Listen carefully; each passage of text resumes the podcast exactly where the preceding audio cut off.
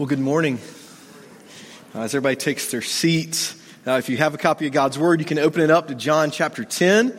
Uh, you can also see the scripture right there in front of you uh, in your worship guide. Um, a couple of things, a couple of comments as, as introduction. My name is Jay Denton. Uh, some of you know me, and others of you have never met me. I'm the campus minister for Reformed University Fellowship.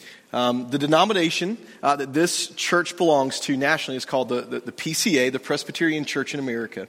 And so the PCA has a college ministry called Reformed University Fellowship, or RUF, or as any student that walks by a table we might have set up, what is rough? Um, and so uh, the way that our denomination works is that we, we call and ordain campus ministers, uh, teaching elders, uh, to go to campus, and, and it's a full time job for me to do that. Um, just under 10 years ago, All Saints uh, decided they wanted to start an RUF at Boise State. And so this church, um, by its, its, its listening to the voice of God through prayer and through giving, enabled a campus ministry uh, of the PCA to be started on campus at Boise State. I'm the second campus minister. Some of you know Brian and Gail Fry. Brian Fry is the pastor of Boise Presbyterian Church, um, another ministry of All Saints. Um, that All Saints sent out a lot of people to go and plant that church, and that's where my family worships. Um, that's where students are worshiping. Uh, and so I just want to thank you for your investment. Uh, I want to remind you that you have a campus ministry on campus at Boise State. Um, whether you know the students' names or not, I want to invite you to pray for them, to pray for my wife and I and our family as we serve, to pray for our staff, um, and to know that the gospel's going forward on campus. Um, more so than just with RUF, but through RUF, the Lord has been really gracious and generous. Um, we are seeing students come to know Jesus. We are seeing students come to church and find the beauty of that. Uh, and we are seeing real and, and, beautiful and eternal growth because, um, because All Saints has followed the Good Shepherd. Uh, and so just thank you for that. Um, I stand up here humbled uh, and appreciative of all that God has done through this congregation uh, and want you to know that. Um, let me read uh, from John chapter 10, uh, verses 11 through 18. Uh, this is Jesus talking. Um, this is a sermonette, as one commentator has said, um, about being a good shepherd. in the middle of John 10, starting in verse 11, going to verse 18, here's what it says. Jesus says, I am the good shepherd. The good shepherd lays down his life for the sheep. He who is a hired hand and not a shepherd, who does not own the sheep, sees the wolf coming and leaves the sheep and flees. And the wolf snatches them and scatters them. He flees, the, the hired hand. He flees because he's a hired hand and cares nothing for the sheep. Jesus says, I am the good shepherd. I know my own, and my own know me. Just as the Father knows me, and I know the Father, and I lay down my life for the sheep. And I have other sheep that are not of this fold, and I must bring them also. And they will listen to my voice. So there will be one flock, one shepherd. For this reason, the Father loves me because I lay down my life that I may take it up again. No one takes it from me, but I lay it down of my own accord. I have authority to lay it down, and I have authority to take it up again. This charge I have received from my Father. Let me pray. Father, Son, Holy Spirit, we do ask in the next few minutes as we unpack and consider your word to us Lord, that you would be so kind to enliven our hearts. Lord, that you would take this room filled with goldfish and give us attention. Father, would you be so kind that in that attention, where our hearts can, can listen and hear, Father, that you would change us? Lord, not by the power of a story um, or something funny that comes from my mouth, Lord, but by the power of the Holy Spirit that gives us new life. Lord, we trust you. We believe this, and that's why we sit here, and that's why I stand here, and that's why we read these words from your book. Lord, we need you, and we depend upon you. Uh, and Lord, we pray that you would meet us here now. It's in your name we pray. Amen. Imagine this scene. a couple of years ago, uh, on an island um, out in the middle of uh, the Caribbean Sea, uh, there was a group of people. Now, when we normally think about a group of people in the Caribbean, we think, well, they must be having a good time. Why am I not there? I'm here in cold Idaho. But this group of people wasn't doing so great. This group of people was hungry. Uh, they didn't have enough shelter. And so people were fighting over where they would stay. The, the people were, were kind of left there, didn't have, have a way to get off the island. This group of people was in really bad shape. But it's not some third world picture that I want you to understand. It's a picture of people who, who have money, people who have affluence, people who have influence. You see, what they did is they bought a ticket for this thing called the Fyre Festival. Maybe you've heard of it. They bought a ticket for the Fyre Festival, and this festival was supposed to be a festival like none other. Really expensive, varying tiers of tickets where you could have everything you could ever dream of music and food and culture and dancing and all this wonderful thing on this island in the Caribbean. And so hundreds and hundreds and thousands of people bought these tickets and they got on these planes and they went down, and what they found was not the festival that they had paid for. They had found tents set up uh, on a partial island in a place that was not as pretty as was on the advertisements. What they found was not enough food. No, it wasn't gourmet food. It was a piece of white bread with a piece of American cheese on it. What they found was, was not at all what they thought they were going to have. Now, how did this happen? How do you convince seemingly intelligent, wealthy, or people who are willing to pay a lot of money, how do you convince people to come to an island to get something that that's bad? Well, in our culture, there's a word for that. It's called influencers. You see, on social media, uh, on the internet, there are people who make a living off of influencing other people. It has not worked for me. They set up their, their social media accounts and people follow them and they put up a, a shirt that they're wearing and guess what happens? Everyone goes and buys that shirt. They say that they really like this type of energy drink, and guess what happens? Everybody goes and they buy that energy drink. And so, what the organizers of the Fyre Festival did is they got with a bunch of influencers and they said, We're gonna, we're gonna pay you, and we're gonna let you come for free, and we want you to influence as many people as you possibly can. When I say millions of people, they were influencing millions of people. And so people started talking about this festival, and people started buying tickets to this festival. But the people who organized it couldn't produce. There's a documentary about it, and it's just a cacophony of errors from start to finish mismanagement of money, securing a location, Yet, for whatever reason, because these influencers had started this tidal wave of influence, this thing wasn't going to stop. And so that's why we have this group of people stranded on an island with not enough place to sleep and not enough food. And guess where the influencers were? Not there. They decided not to go. They found out that it wouldn't be what they thought it was going to be. They ran as fast as they could because they had no buy in, they had no care for these people. Where were the organizers of this, quote, festival? They were running around, and at some point, many of them just threw up their hands and they walked away because they didn't really care about these people. They played the blame game, and lawsuits happened, and as you watch this documentary about the Fyre festival, here's what you hear over and over again it wasn't my fault. It wasn't my fault. I mean, it was somebody else's fault. The blame game, pushing any type of accountability away from them. This is not the picture of the good shepherd we see. Instead, this is the picture of our hearts, isn't it? That as sinners in need of grace, we are the influencers, whether it be in our family, in our community, in our church. We might not have millions of people following us, but if you're anything like me, and I think you are, you know that, that, that each and every day you can influence for good and you can influence for evil, and, and, and it piles on us, doesn't it? and we look at the, the mirror at the end of the day and we know that we haven't owned all that we should have, thankfully, we have a good shepherd. Thankfully, we have a, picture of what is good.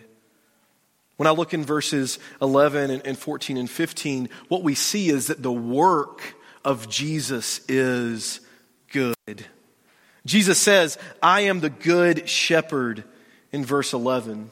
Now, the, the Pharisees, the religious elite, those people who knew it all, the people who were self righteous, they saw shepherds as a part of an unclean profession. I grew up in a church that had a picture of a shepherd and a sheep behind the pulpit. And I'm sure it was much prettier than actually the work of a shepherd with the dust and the dung and all the things that, that make it dirty. Rich people saw shepherds as a lower class of servant. You know, perhaps the, the modern day shepherd we could compare to a trash collector. Think about how trash collectors are viewed. Maybe there's one or two in this room. Have you ever felt uh, like someone viewed you as dirty or poor or smelly? But think about not just the service they provide, but the protection that a trash collector brings. You know, I've got friends who are missionaries in third world countries, and they talk about how there's no system in some of these governments to take the trash away, and so the trash piles up. And as the trash piles up, the critters come in, and disease begins to spread, and it, and it does smell. There's no system of removal in these places. Think about how unclean it is without the trash, trash collector. Those who collect our trash, they show a love for neighbor that most of us should aspire to. Think about that. The wages that a trash collector makes and the service they provide, it shows a love of neighbor. I take my trash and I put it in my bin and it goes away. And my house doesn't have to smell and I don't have to do anything to get rid of it. Jesus is saying, in a sense, in verse 11, I am the good trash collector. He takes all of our filth, all of our sin, all of our brokenness, and He takes it away so that we can live in the fullness of a clean and cleared conscience. So that we can live in the clarity of forgiveness. This is the center of this passage today. That Jesus is our substitute that Jesus takes our sin so that we can have forgiveness and perfection. His work is good. Jesus is a good shepherd. This idea of good in this text is not Jesus saying, I'm really good at being a shepherd.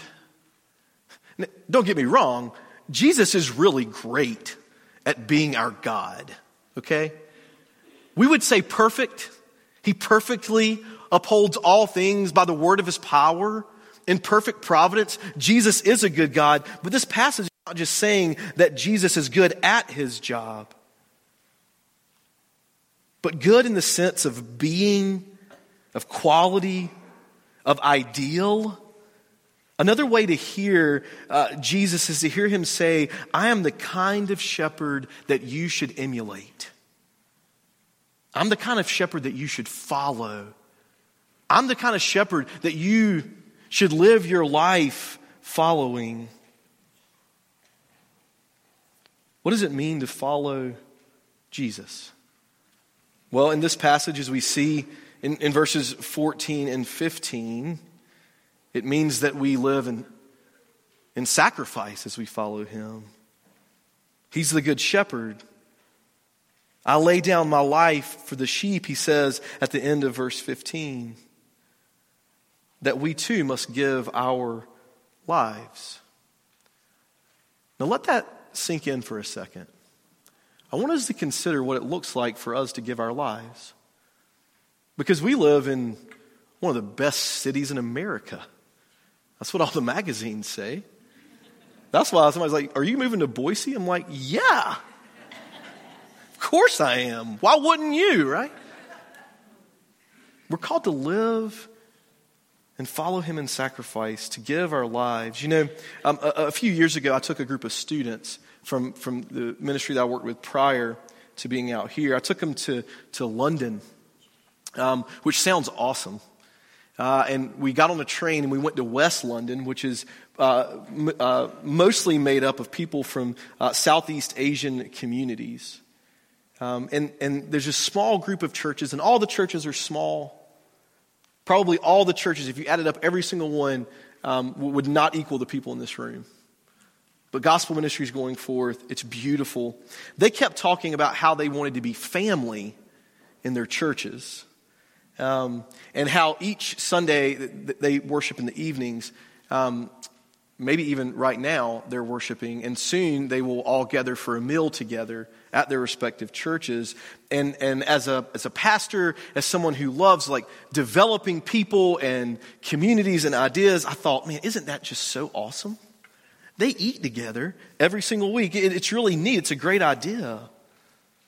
Maybe how can we implement some of that, right? I'm just thinking about all this, you know, high level stuff. How can we create community? But, but, but here's the reality in these Southeast Asian London communities it's not just a great idea for them. It's not just something that they, they do because they like eating together, it's a necessity for them. Because when people leave Islam or Hinduism or Sikhism in, the, in these communities, their family shuns them. Their family no longer welcomes them around their table. They don't have dinner with them anymore. These men and women and children, they lose something when they, when they follow Christ. And so these churches welcome them into family. How are you following the noble, the quality, the ideal shepherd? Some more questions. How are you living in sacrifice towards Him? Are you really living to follow Jesus, His word, and His calling on you on your life? Or are you making your faith something that you're deciding? One of those things is Christianity, and one of those things is not Christianity.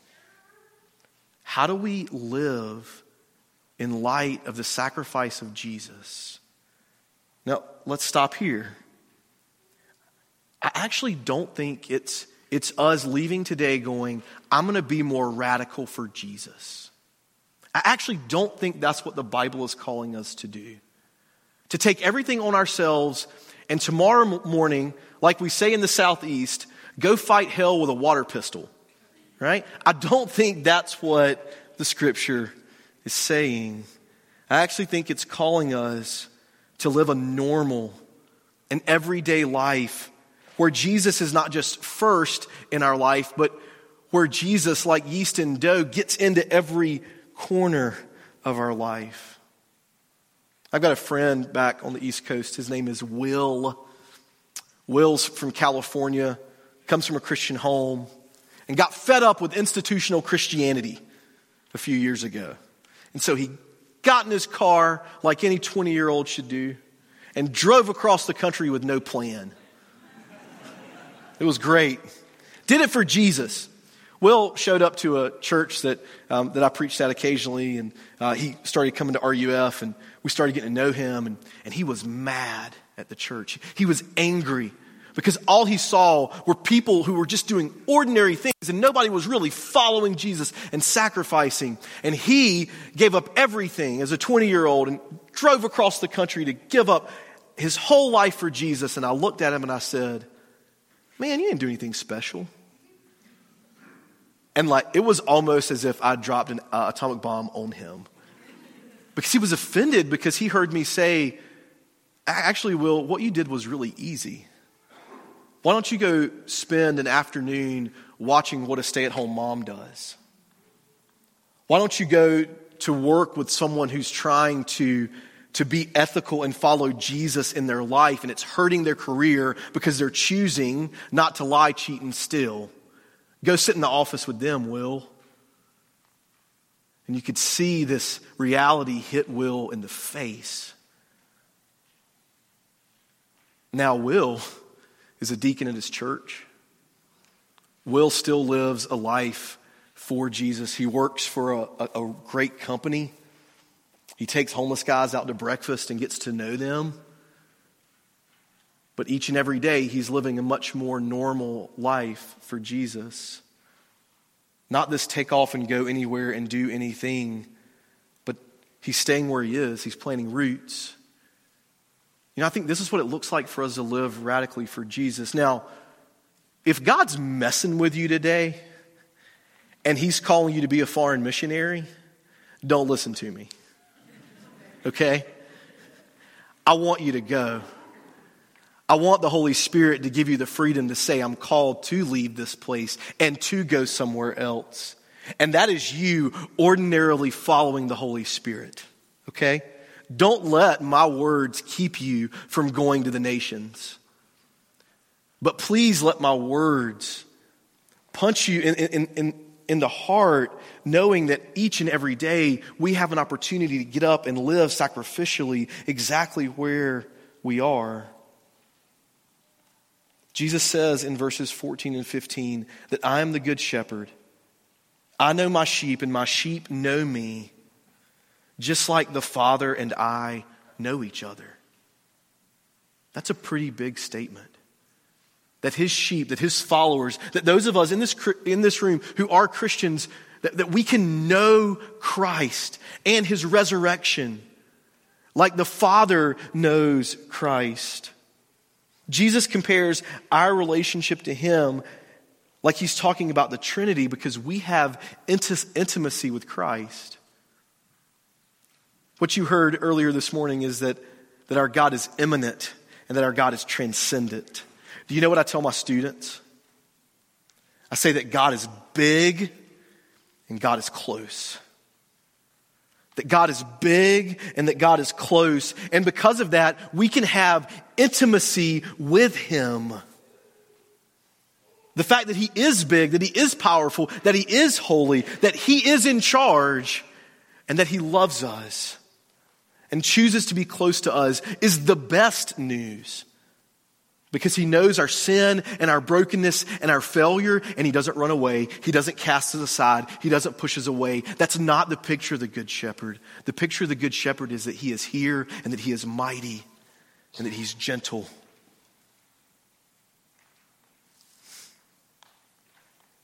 We have intimacy with Christ because he's laid down his life. He's opened the door for us to have that.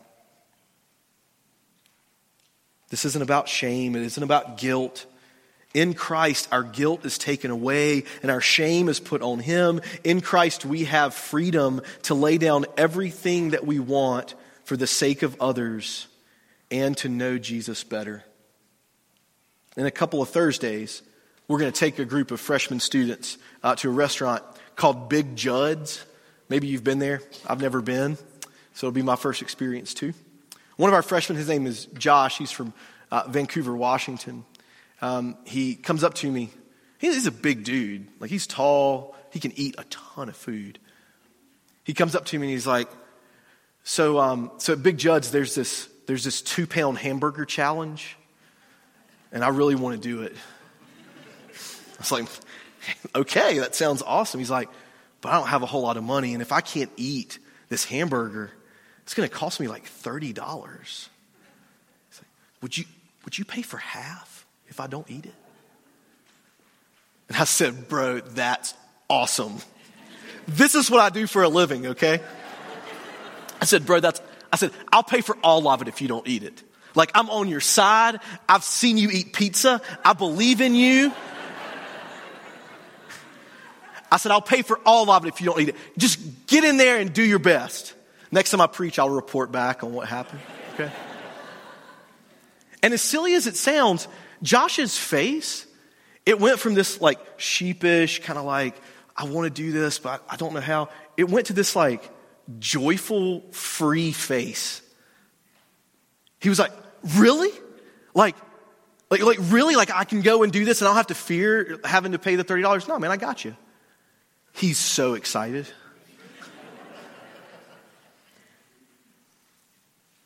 Jesus will pay for you to eat the two pound hamburger. What is it like for you to embrace that childhood excitement that Josh feels? To go out Whether you fail or not, you know that your sins are forgiven. That your God, your shepherd, is calling you to live sacrificially, to give like you've never given, to love, to take a deep breath and go back into the kid's room who's just screamed at you and to meet them with kindness. To go to work fearing that you'll be fired and to say no when someone asks you to chill and steat, uh, chi- uh, well, hopefully you chill at work. Cheat, steal, or lie. You see, we have nothing to fear because Jesus is not just good at his job, he is good. And he calls us to follow him, and we can trust him. And every single time it's worth following the Good Shepherd in the sacrifice because his works are good. You know, it's also true that his patience is good. We see this in verses 12 and 13. Two, two kind of hard verses, especially if we use them as a mirror where it says, He who is a hired hand and not a shepherd, who does not own the sheep, sees the wolf coming and leaves the sheep and flees, and the wolf snatches them and scatters them. In these verses, there's this picture of someone who's been employed, someone who's been hired, who's not the shepherd, um, uh, not the shepherd who gives his life to guard the sheep. It's a hired hand that's just collecting a paycheck and wants to hang out on the side of a mountain and daydream while the sheep eat. Maybe this person thought, that sounds like a really great job. Right? I get to be outside, I get to make money, and all is fine until a threat comes in. I think it's interesting here in the scripture, it actually says, when he sees a wolf coming. It doesn't say when the wolf attacks, it says when he sees a wolf coming, he leaves. And because he leaves, the wolf snatches the sheep you, you kind of need to picture the, the National Geographic or the BBC TV show here. The wolf grabs them by the neck, chomps down on them. And, and I don't want to be too graphic here, but, but I want you to understand what the scripture is, is saying here that the, wolf, the, the, the sheep actually scream, that harm is being done, that hurt is happening. The other sheep, they don't fight back. They're confused. Have you ever seen that happen? Right? Maybe it's a cheetah chasing after antelope, and they scatter and they run. They're confused. They're scared. They're more susceptible to the other wolves in the pack because wolves hunt together. The hired hand flees because the Bible says he cares nothing for the sheep. He cares so little that they'll suffer death and he moves on to the next thing. It's a really hard picture to see.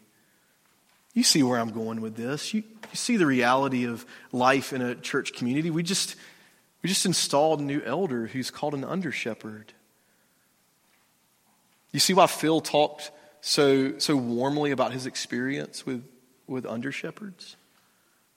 Because shepherds care for the sheep. Jesus cares for us so that we can care for others. The life of Christ is anything but a picture of a hired hand. Think about the life of Jesus. He stood up for the oppressed, the marginalized of society. He elevated the status of women in a society that saw them as second class. He gave hope to prostitutes, to crooked tax collectors, and to all who came to a point where they realized they had to lose their life to gain an eternal one. So, what does it look like for us? What does it look like for us to, to do this? Well, one, it's because his patience is good that we can consider it. You know, in a sense, we're always looking out for ourselves. But if we see those around us or us ourselves who are living an easy Christianity and we don't really have to sacrifice anything for it, we've got to consider that something's not right, that something's off. That, that, that those who are living an easy Christian life will leave us, that they don't really care about us, or if we are living an easy Christian life on the side of the hill, then we will be leavers. It's kind of a bold statement to say that. You know, I, am saying that, that people who claim to be Christians yet choose to live an easy, breezy, breezy faith and never sacrifice for goodness, truth, and beauty, well, we are the hired hands. Maybe another way to say it is that we all are the hired hands, aren't we? That we have the Spirit and we, we understand our failures but what does it look like to be a hired hand? You know, I wonder if it looks like apathy. I wonder if it looks like being physically present but spiritually absent. I wonder if it looks like getting to the, to the end of your rope and not being willing to sacrifice and just letting things happen. You know, if, in, in, in our college group, I would say to the students if you're being asked by those that that claim they want to be your friends, your brothers, your sisters, to do things that deplete your dignity, they do not care about your personhood. In college, it's almost more active, isn't it? Hey, come do this with us. Come be this with us. Come say this with us. But in the church, it's more uh, of, a, of a passivity that ignores dignity, I think, sometimes. Are you calling people to follow you or Jesus? Are you claiming to be a Christian, yet uh, your reflection is so much closer to a hired hand or a wolf? Are you calling people to follow you so that uh, you can get your desires met, your comforts increased, and your social status improved? Or are you pointing people to Jesus? These are just good, hard questions for us to ask. It's, it's supposed to be heavy, right? But not heavy without hope. That's why every single week we confess our sins and we hear after we confess our sins, an assurance of pardon. That it's good for us to feel the weight of our sin, but to rely on the patience of God with us. His patience is good. And finally, his promises are good. We see this in verses 16 through 18. You see, apart from Christ, like I'm a wolf, right? Uh, if I'm honest about myself and my history, I want glory and influence so that I can get what I want. And whether that's notoriety or good job, Jay, or whether it's a, a comfortable life, apart from Christ, I'm a destructive influencer, a destructive leader, because ultimately, I will look out for number one. When I see the wolf, I will run because I want comfort and control. I want to be admired. I want people to serve me. But Jesus is more qualified than any other to call me to change and to give me the power to do it. I have other sheep that are not of this fold. I must bring them also, and they will listen to my voice. So there will be one flock, one shepherd. Jesus says that he's got other sheep and that they're going to hear his voice. That Jesus promises us that he is going to work. And that it's not my voice, that it's his voice. He promises that he will grow his church. Jesus actually sets before us this morning a picture of what a sure hope is in verse 16 a hope that we can take to the bank. Not a hope that, that I hope Jesus will do something. No, a hope that we can put our faith and our trust in because it will happen. The promises of God are not just a, con, a convenient tool to make ourselves feel better, though we do find great comfort in them. The promises of God are not just something that we know to be true but that we can't truly know because we're so low and He's so high. No, we can know His promises. The promises of God are sure. Jesus died, Jesus was raised, Jesus will come again. That's what we read about in verses 17 and 18. That He has the authority to lay down His life and to pick it back up again. Jesus died. And to many, it seems odd that God would need to die on a cross. But, friends, the story doesn't end there. Jesus laid down his life because he is the good shepherd. He laid down his life on the cross to rescue us from sin and death, and so that we can take our wolf costumes off and join in the flock. So that we can follow him in loving and serving and giving up our lives for others. Perhaps you find yourself now as a person who's been cared for by hired hands who care nothing for you. Come to the Good Shepherd who will be patient with you, who will restore your wounds. Perhaps you find yourself now as a person who has been devoured by wolves, barely hanging on to your dignity. Come to the Good Shepherd who will restore your life. Perhaps you're a wolf or you're a hired hand who causes sorrow, pain, and death with a belief that you are smarter and wiser than the one who created you, even you. Come to the Good Shepherd, lose your power, become a sheep. Come to the Good Shepherd who will change you and give you new life that you may give new life to others. Jesus says, I am the Good Shepherd, and He is indeed good. Let me pray. Father, thank you that your Holy Spirit is far greater than any influencer that we could ever follow on social media. Lord, that while social media, while the things of this world, they cry out to our hearts to be desirous and envious and to want more things, Lord, your Holy Spirit sees our hearts. You fill our hearts. Lord, you give us a hope and a future. You are the good shepherd.